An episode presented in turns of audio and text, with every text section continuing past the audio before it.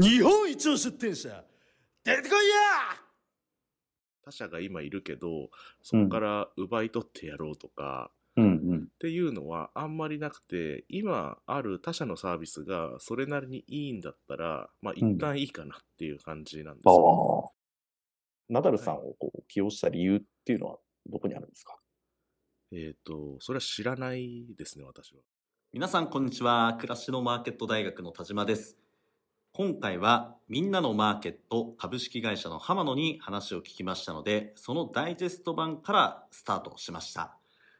今回から2週連続で暮らしのマーケットアワード前夜祭をお送りします、まあ、前回ですねあの各週でお送りしますよとお伝えしたんですが、えーこちらは有言実行となりませんでした。前々回は予定より早く公開して、えー今回遅くなるということであの楽しみにしていただいた皆さん本当に申し訳ありません。で今回から、まあ、ラジオを聞くという方もいらっしゃると思いますので、まあ、改めてラジオについて簡単にここで説明をしたいと思います。このラジオは出展者の皆さんのためになる情報をポッドキャスト Spotify でお送りするというものです。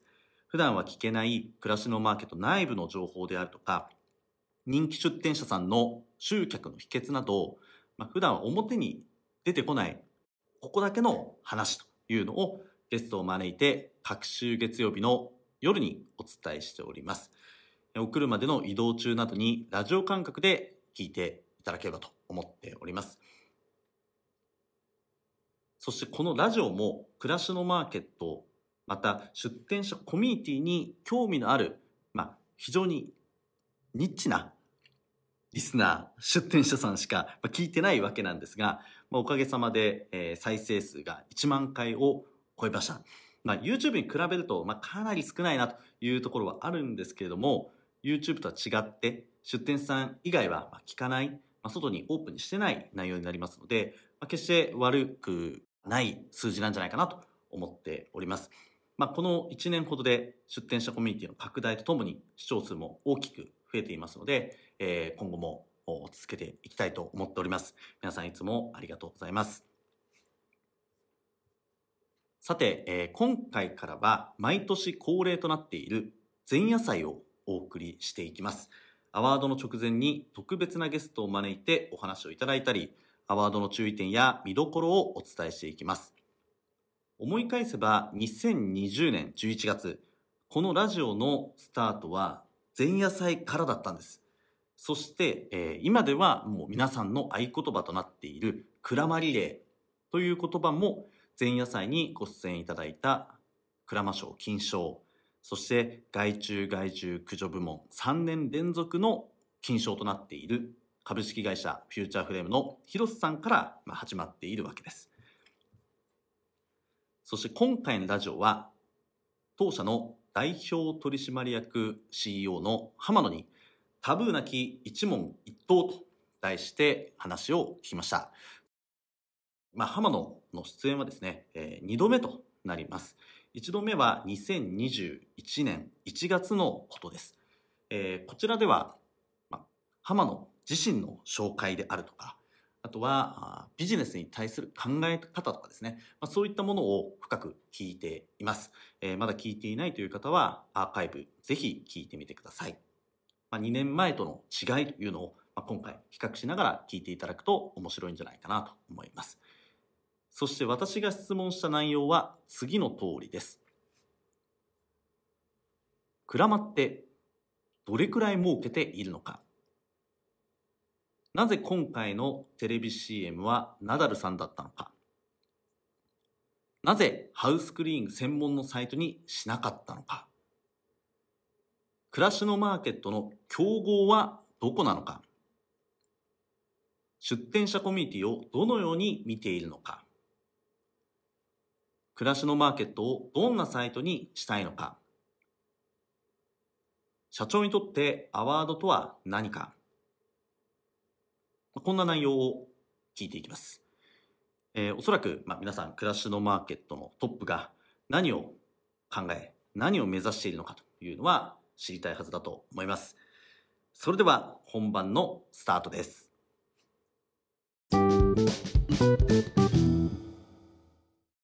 え今回話を聞くのは、みんなのマーケット株式会社の代表取締役、浜野です。えー社長よろしくお願いします。よろしくお願いします。えー浜野の紹介は、ラジオのアーカイブ、暮らしのマーケットってどれくらい儲かってるのという回を聞いてください。えーこちら2022年1月のものになります。それでは早速話を聞いていきます。日本一の出店者一つ目の質問なんですが、暮らしのマーケットは儲かってますか？というものになります。これはあの2年前にも聞いたんですけども、改めて教えていただきたいです。そうですね。あのーまあ、具体的な数字とかは、その言えるもの、言えないものっていうのがあるので、いくら儲かってますとか、儲かってませんとか、まあそういうのはちょっと、数字で言うのはまあ難しいんですけれども、うんまあ、考え方としては、まあ、まず、まあ、年間を通して、テレビ CM っていうのを私たちやっているので、1年間を通してテレビ CM っていうのを多分やっていくと、えっ、と、まあ、最低でも2桁億円の、うん。えーいわゆる広告費がかかってくるので、まあ、まずそういったことを一つ私たちはやっていますというところと、ともちろんテレビ CM だけではなくて、その他の広告、例えばあの YouTube を見たときとか、あとインターネットを見ているときにも、暮らしのマーケットの広告っていうのは、えーとたくさん出てくると思うんですけど、そういうところにも広告をたくさん出しているので、まあそれでもたくさんの、えーといわゆるマーケティング費用がかかっているというのがあるので、まあ、そういったことを考えると、えーとまあ、年間で私たちがどれぐらいのマーケティング費用をかけているかっていうところは、まあ、なんとなくイメージできるんじゃないかなというふうには思いますね。あじゃあ、それだけのお金を、まあ、投投下しているというか、投資しているというか、いうことをやってるってことですね。はい。あの、テレビ CM でちょっと気になったんですけど、はいえーテレビ CM って効果ってなんかどれぐらいあるんですか？そうですね。テレビ CM の効果を測るっていうのは、えーっと、結構難しくて、例えば、テレビ CM を見たから、お客さんが何人増えたかっていうのは、なかなかやっぱり分かりにくいうん。ことが、ところがあるので、まあ、私たちがその見ているのは、例えば、まずは認知度ですよね。えっと、ただ認知度っていうのも、えっと、まあ、ある程度の、えー母数のモニターの人たちにアンケートを取ったりして、その認知度っていうのを測っているので、まあ、正確ではないかもしれないんですけれども、うん。まあ、そのテレビ CM を継続的に、えっと打つことによって、暮らしのマーケットを、えっと知ってくれた人たちが、まあ、どれぐらい増えたかっていうのをモニタリングはしてますね。で、その数字っていうのはもう着実に積み上がってきているので、まあ、そういった意味で言うと、テレビ CM によって認知度が上がったっていうことはまず一つ言えるかなと思いますね。うーん。なるほどですね。はい。ただまあ、課題になるところで言うと、例えばし実際に暮らしのマーケットっていうのを知っていても、はい。使ってもらわなければ、えーっとうんその広告でお金を使った意味がやっぱないので、うん。えーっとまあ、テレビ CM だけではないんですが、そのマーケティングを通してやっていかなきゃいけないのは、えーっと暮らしのマーケットっていうのを知ってくれた人たちに実際にお客さんになってもらう、まあ、今後、さらにやっていかなきゃいけないところだなとは考えてます。ああ、なるほどですね。じゃあ、その2桁台のお奥の、えー資金を、まあ、毎回使っているわけですけど、まずはこう、知ってもらうっていうことに力を入れているっていうことなんですかね。テレビ CM に関してはそうですね。ああ、まあ、オンラインの広告、デジタルマーケティングだと、あの実際にいくらかけてお客さんがどれくらい来たかっていうのは、まあ、数字で分かるところなので、まあ、そこはある意味でその、まあ、計算ができるんですけれども、テレビ CM はそうではないっていう感じですね。ああ、そっか。テレビ CM の場合は、その後のアクションが全く わかんないですもんね。繋がってないから。そうですね。お客さんが増えても、その人がテレビ CM を見たきっかけで来てるのかどうかっていうのは、まあ、うん推測するしかないので、それでもやっぱりテレビ CM を続けるっていうのは、ままずは知ってもらって、そこから使ってもらうっていう、まあ、そのために必要なことということでやってるってことですね。そうですね。クラシュマーケットで扱っているサービスって、あの、必ずしも、その、なんだろうな。例えば、えっと、アマゾンで、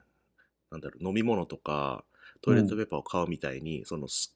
った人がすぐ利用するものかっていうと、そうじゃなかったりするので、うんなので、やっぱりその、暮らしのマーケットっていうブランド名を、はい。えー、と常に消費者の人たちに覚えておいてもらうっていうことがすごく大事だと思っているので、うんなのでテレビ CM っていうのはそのずっと続けてるっていう感じですね。ああ、めちゃめちゃわかりました。確かにそうですね。クラッシュのマーケットのサービスの場合、フロアコーティングしますって、人生でそんな何回もやらないですよね。だからそういうところで、まず知っといてもらうっていうことなんですね。あとそのテレビ CM で言うと、あの、今回、ナダルさんをこう起用した理由っていうのはどこにあるんですか？えっ、と、それは知らないですね、私は。いや、そそうなんです。あの、起用しさせていただいて、CM を流し始めて、結構後ですね、その自分がナダルさんを使っているというのを知ったのは。ああのナダルさん起用するってことは多分してたんですけど、その実際の、なんていうんですか、CM のその映像とかを見たのは、はい。実際流し始めた後ですね。そういえば見てないなと思って、ええ結構後になって見ましたね。お自自社の CM を。あ、そうなんですね。なんかそんな、そういう社長っていうのもなんか珍しいかなと思うんですけど、自社の CM だったら、ちょっとこう、皆さん張り切って普通だったら見るかなと思うんですけど、なんかそれはどういった経緯なんですか？結構あの、テレビ CM 始めた頃は自分もそのテレビ CM の、そのいわゆるクリエイティブ、映像作りにも関わってたんですけど、はい。もう最近はそのマーケティングの人に任せているので、えそのどのタレントを起用するかとか、うん。どんなクリエイティブかっていうのも、私は全く関与してないって感じですね。あ、じゃあもう本当に部下に任せてるというか、その責任者に任せてるんですね。へそうなっえ。てますね。うん、ああ、なるほどですね。ただまあ会社の中でも私が決めてるって多分勝手に思ってる人は結構いるんじゃないですかね。いやいや、結構いると思いますよ、会社の中にも。はいですよね。まあ全く関わってないです。何ですか、その言い方。全く関わってないんですね。あ、そう関わっておりません。はい、ああ、なるほど。あじゃあ、まあそこは、あの、会社の人を信じて決めてもらってるっていうことなんですね。そうですね。はい。あ、なるほど、わかりました。日本一の出店者暮らしのマーケット、今、カテゴリーの数が、まあタイプの数として400以上っていうふうになってきましたけども、本当何年か前は、あの、エアコンクリーニングの予約がすごく多くて、まあ結構はい偏りがあったと思うんですよね。ではいはいその時に、エアコンクリーニングすごい伸びてたんで、はいはい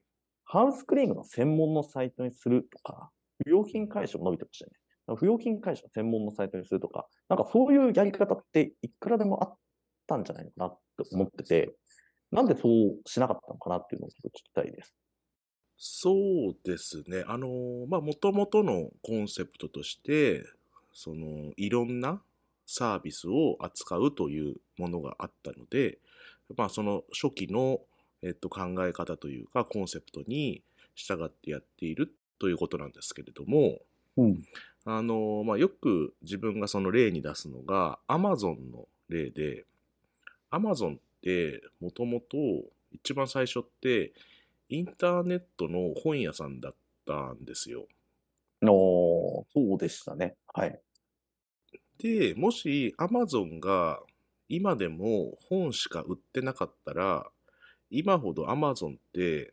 えっと、大きなサイトじゃなかったと思うんですよ。当たり前ですけど。まあそうですね。あらゆるものを扱っているので、えっと、すごく巨大になっていて、で、お客さんもたくさんいると思うんですね。うん。で、お客さんなんでたくさんいるかっていうと、えっと、本を買買うだけじゃなくて、えっと、さっき言った、まあ、水を買ったりとか、トイレットペーパー買ったりとか、なんだろうな、ゲームソフトを買ったりとか、パソコンを買ったりとか、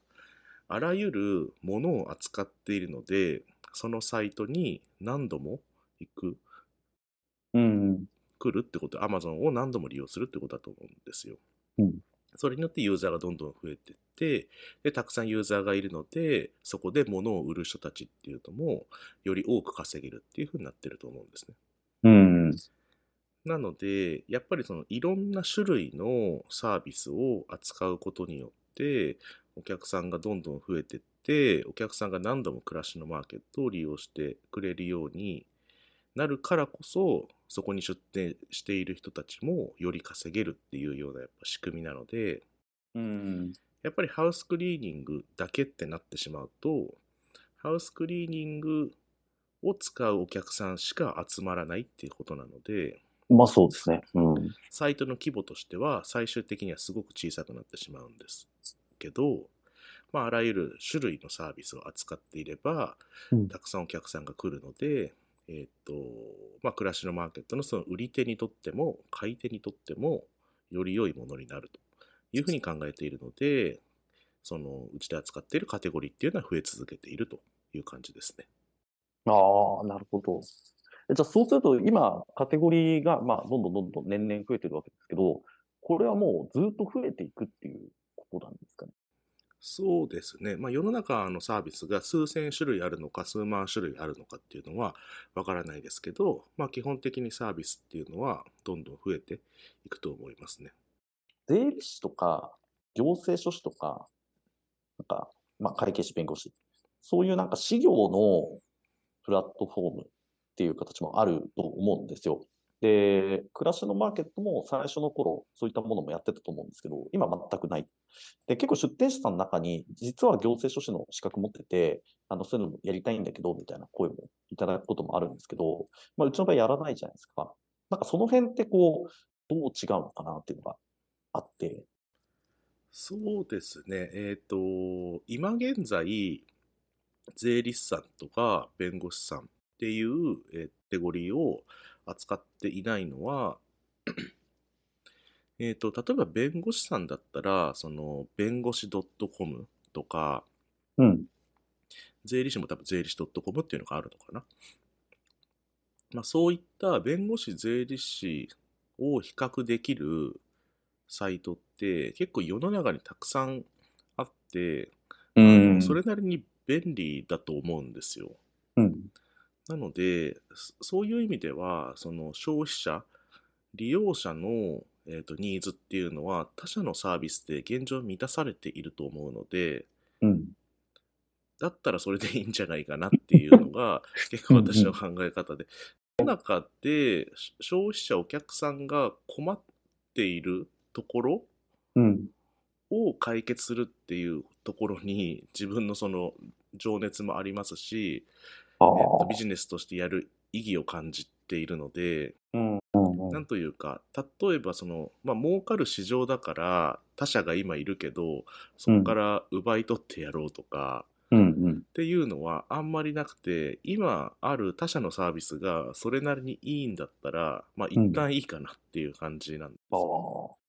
今例えばインターネットとかで比較検討して予約しにくいサービスっていうのをどんどん集める。うん。で逆に言うと事業者さん側にとってもそういったうんオンラインで集客をする手段がない領域だと思うので、うん。まあ、そういったところで、えっと世の中のニーズを満たしていくっていうところが優先順位としては高いっていう感じですかね。ああ、なるほどですね。はい、なので今後絶対にやらない扱わないっていうわけではないんですけど、うん。め今の優先順位としては低いという感じになってますね。ちゃくちゃすっきりしました。そういうことなんですね。日本一の出店者暮らしのマーケットの競合はどこなんでしょうか？そうですね競合という言い方をまあ今回はここまでとなります。続きは来週公開しますので楽しみにしていてください。それではアワードの話をさせていただきます。今回は参加する皆さんの動きについてお伝えします。前日までの動き、当日の動きに分けてお伝えします。まずは前日までの動きです。前日までにキャンセル、人数変更などがありましたら、変更フォームから申請をしてください。こちらは運営からのお知らせに載っています。なお、本日授賞式の座席を確定しましたので、原則として人数変更はできなくなります。また人数をまどうしても増やしたいという場合には、席が離れてしまうことをご了承ください。そして前日までに店舗番号をお伝えします。これは受付時に必要な番号で、各店舗ごとに番号が決まっています。店舗番号がわからないと入場できませんので、事前に確認をお願いします。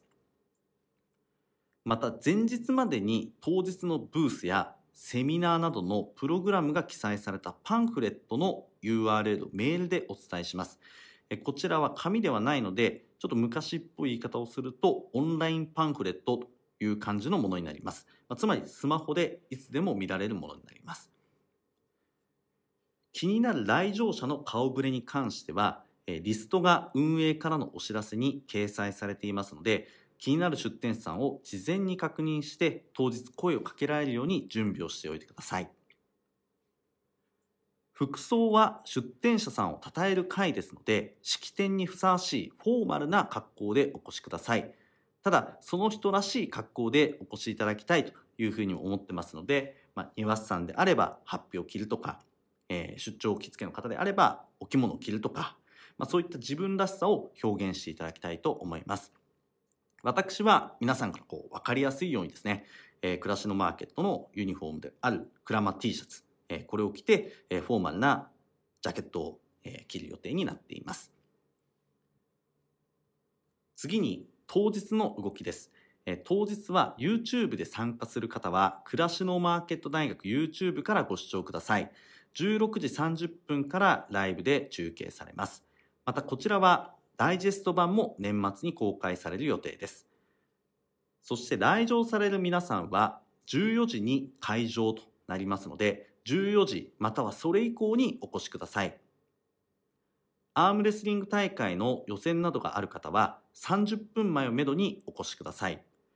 一番最初に行われる女子の部の予選は14時15分頃の開始となりますので、13時45分にはお越しください。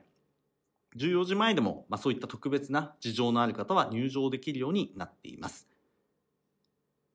また、昨年はお腹が空いてしまったという方が続出してしまいました。えー、今回は出店企業さんから個包装になった食品のサンプリングのご用意が、まあ、あるんですけども、まあ、あくまでサンプリングですので、お腹を満たす量では全くありません。そして会場周辺も飲食店が少ないので、えー、まあお腹が空いてしまうとですね、途方に暮れることになると思います。まあ、昨年もお伝えしましたが、えー、アワードには必ず食事をとって結構長いのでお腹いっぱいの状態でご来場いただきたいと思います。そして今回の会場は地下1階となっています。え YouTube でもご案内しましたが、ビルの1階、ホールの右手にエスカレーターがあります。当日の14時頃は混雑が予想されており、整理入場という形になりそうです。え係の者がご案内しますので、その通りにご入場ください。エスカレーターを降りると左手に受付がございます。受付で店舗番号を伝えていただくと名札を人数分お渡しします。この名札に授賞式の座席番号が書かれていますので、そのお席にお座りください。今回は全席指定席となっています。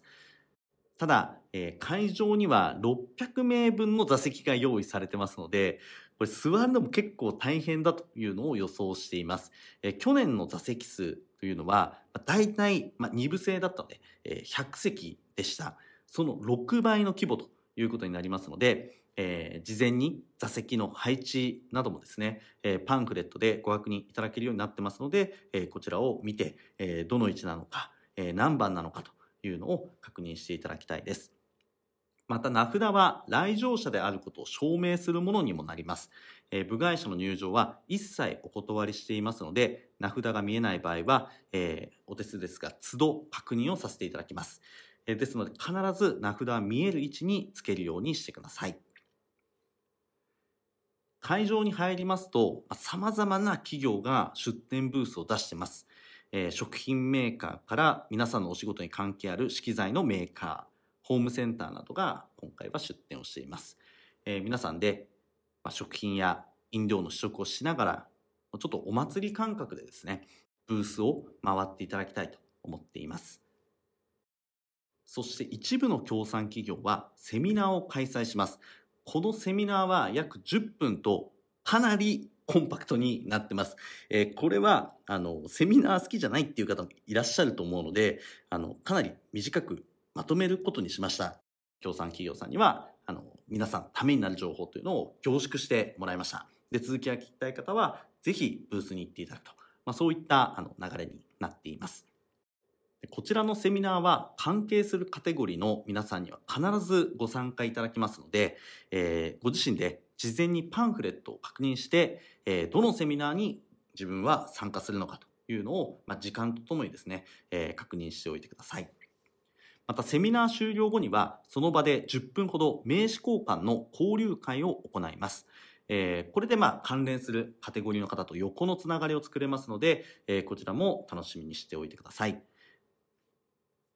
16時になりましたら、アームレスリング大会決勝戦がメインステージで始まります。ステージゾーンの座席が開放されますので、皆さんご移動を開始していただきます。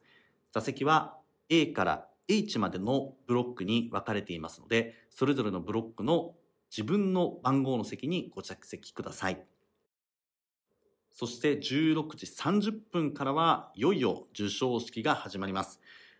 ここからは18時過ぎまで、まあ大体1.5時間動けなくなりますので、まあ、事前にお手洗いなどは済ませておいてください。まあ、ビールの飲みすぎですね、えーこちらもご注意いただきたいと思います。中にはあの、昼から、あの、先にビール飲んでアワードに来る方とかもいるんですけども、まあそれはそれでいいんですけど、あんまり酔ってしまうと、授賞式もあのきちんと参加できなくなってしまいますし、えートイレ行くのも本当に大変ですので、えーそちらは気をつけていただきたいと思います。でまた今年はですね、えー例年と一味違った演出がありますので、えーこちらも皆さん楽しみにしていただきたいなと思います。えー少しだけお伝えしますと、まず授賞式の時間、これが圧倒的に短くなってます。えーそのためスピーディーな展開になります。えー次に、これまでは部門賞、金賞の人、クラマ賞の人だけが登壇をしていたんですが、そのやり方を今回変えます。具体的にどうなのかっていうのはちょっとお伝えできないんですが、会場がとにかく広いんですね。なので、えー登壇するまでの時間っていうのが結構かかってしまいます。なので、えーステージに登壇するときは素早いご移動をお願いしたいです。そして、えー授賞式終了後は皆さん退場となります。えー一部のブースはまだ開いていますので、お時間許す限り最後まで楽しんでいただきたいと思っています。当日はノミネートされた来場者全員に表彰状をお渡しします。そのため、お帰りの際に必ず受付に寄っていただいて、えー名札を返して表彰状を受け取ってからお帰りください。名札は全員回収となりますので、持ち帰らないようにお願いします。えーこちらもお帰りの際、かなり混み合うと、えー予想されますが、えーそちらもご容赦ください。その後、蔵祭りに行く方は20時開始の蔵祭りに行くという流れになっています。ここまで駆け足でいろいろお伝えしましたが、まとめるとこんな感じです。まず受付で必要な店舗番号を前日までにお伝えするので覚えておく。前日までにオンラインのパンフレットをお送りするので、セミナー交流会の時間、自分の座席の位置、まあ、こういったものを確認しておきます。当日はお腹を満たしてから参加をしてください。帰りは受付に必ず名札を返して表彰状を受け取って帰ってください。一般参加の方は表彰状はありませんが、名札は必ず返してください。大事なところは、まあ、こんなところです。えー今週、来週とアワード関連の連絡が、まあ、増えていきます。えー来場する皆さんはメールや運営からのお知らせを都度ご確認いただきたいです。今回の内容はここまでとなります。まあ、残り2週間切ったわけですね。えー残り2週間も切って、えーアワードと本番ということになります。まあ、この1年間ですね、まあ、本当に準備をしてきて、なんとかアワード成功させたいなと、皆さんに喜んでもらいたいなと思って、えーやってきましたが、600人規模のイベントを開催するということも、まあ、今までなかったですし、もう本当に新しい挑戦となってます。まあ、ただ、逆に言うと、まあ、600人集まって、あのアワードができれば、その分感動もすっごく大きくなると思うので、まあ、そこの部分をとっても楽しみに私も準備を進めています。えー今年はデング熱にもならなかったので、えー元気に皆さんにお会いできると思います。それでは今日もお疲れ様でした。今日も元気にいってらっしゃい。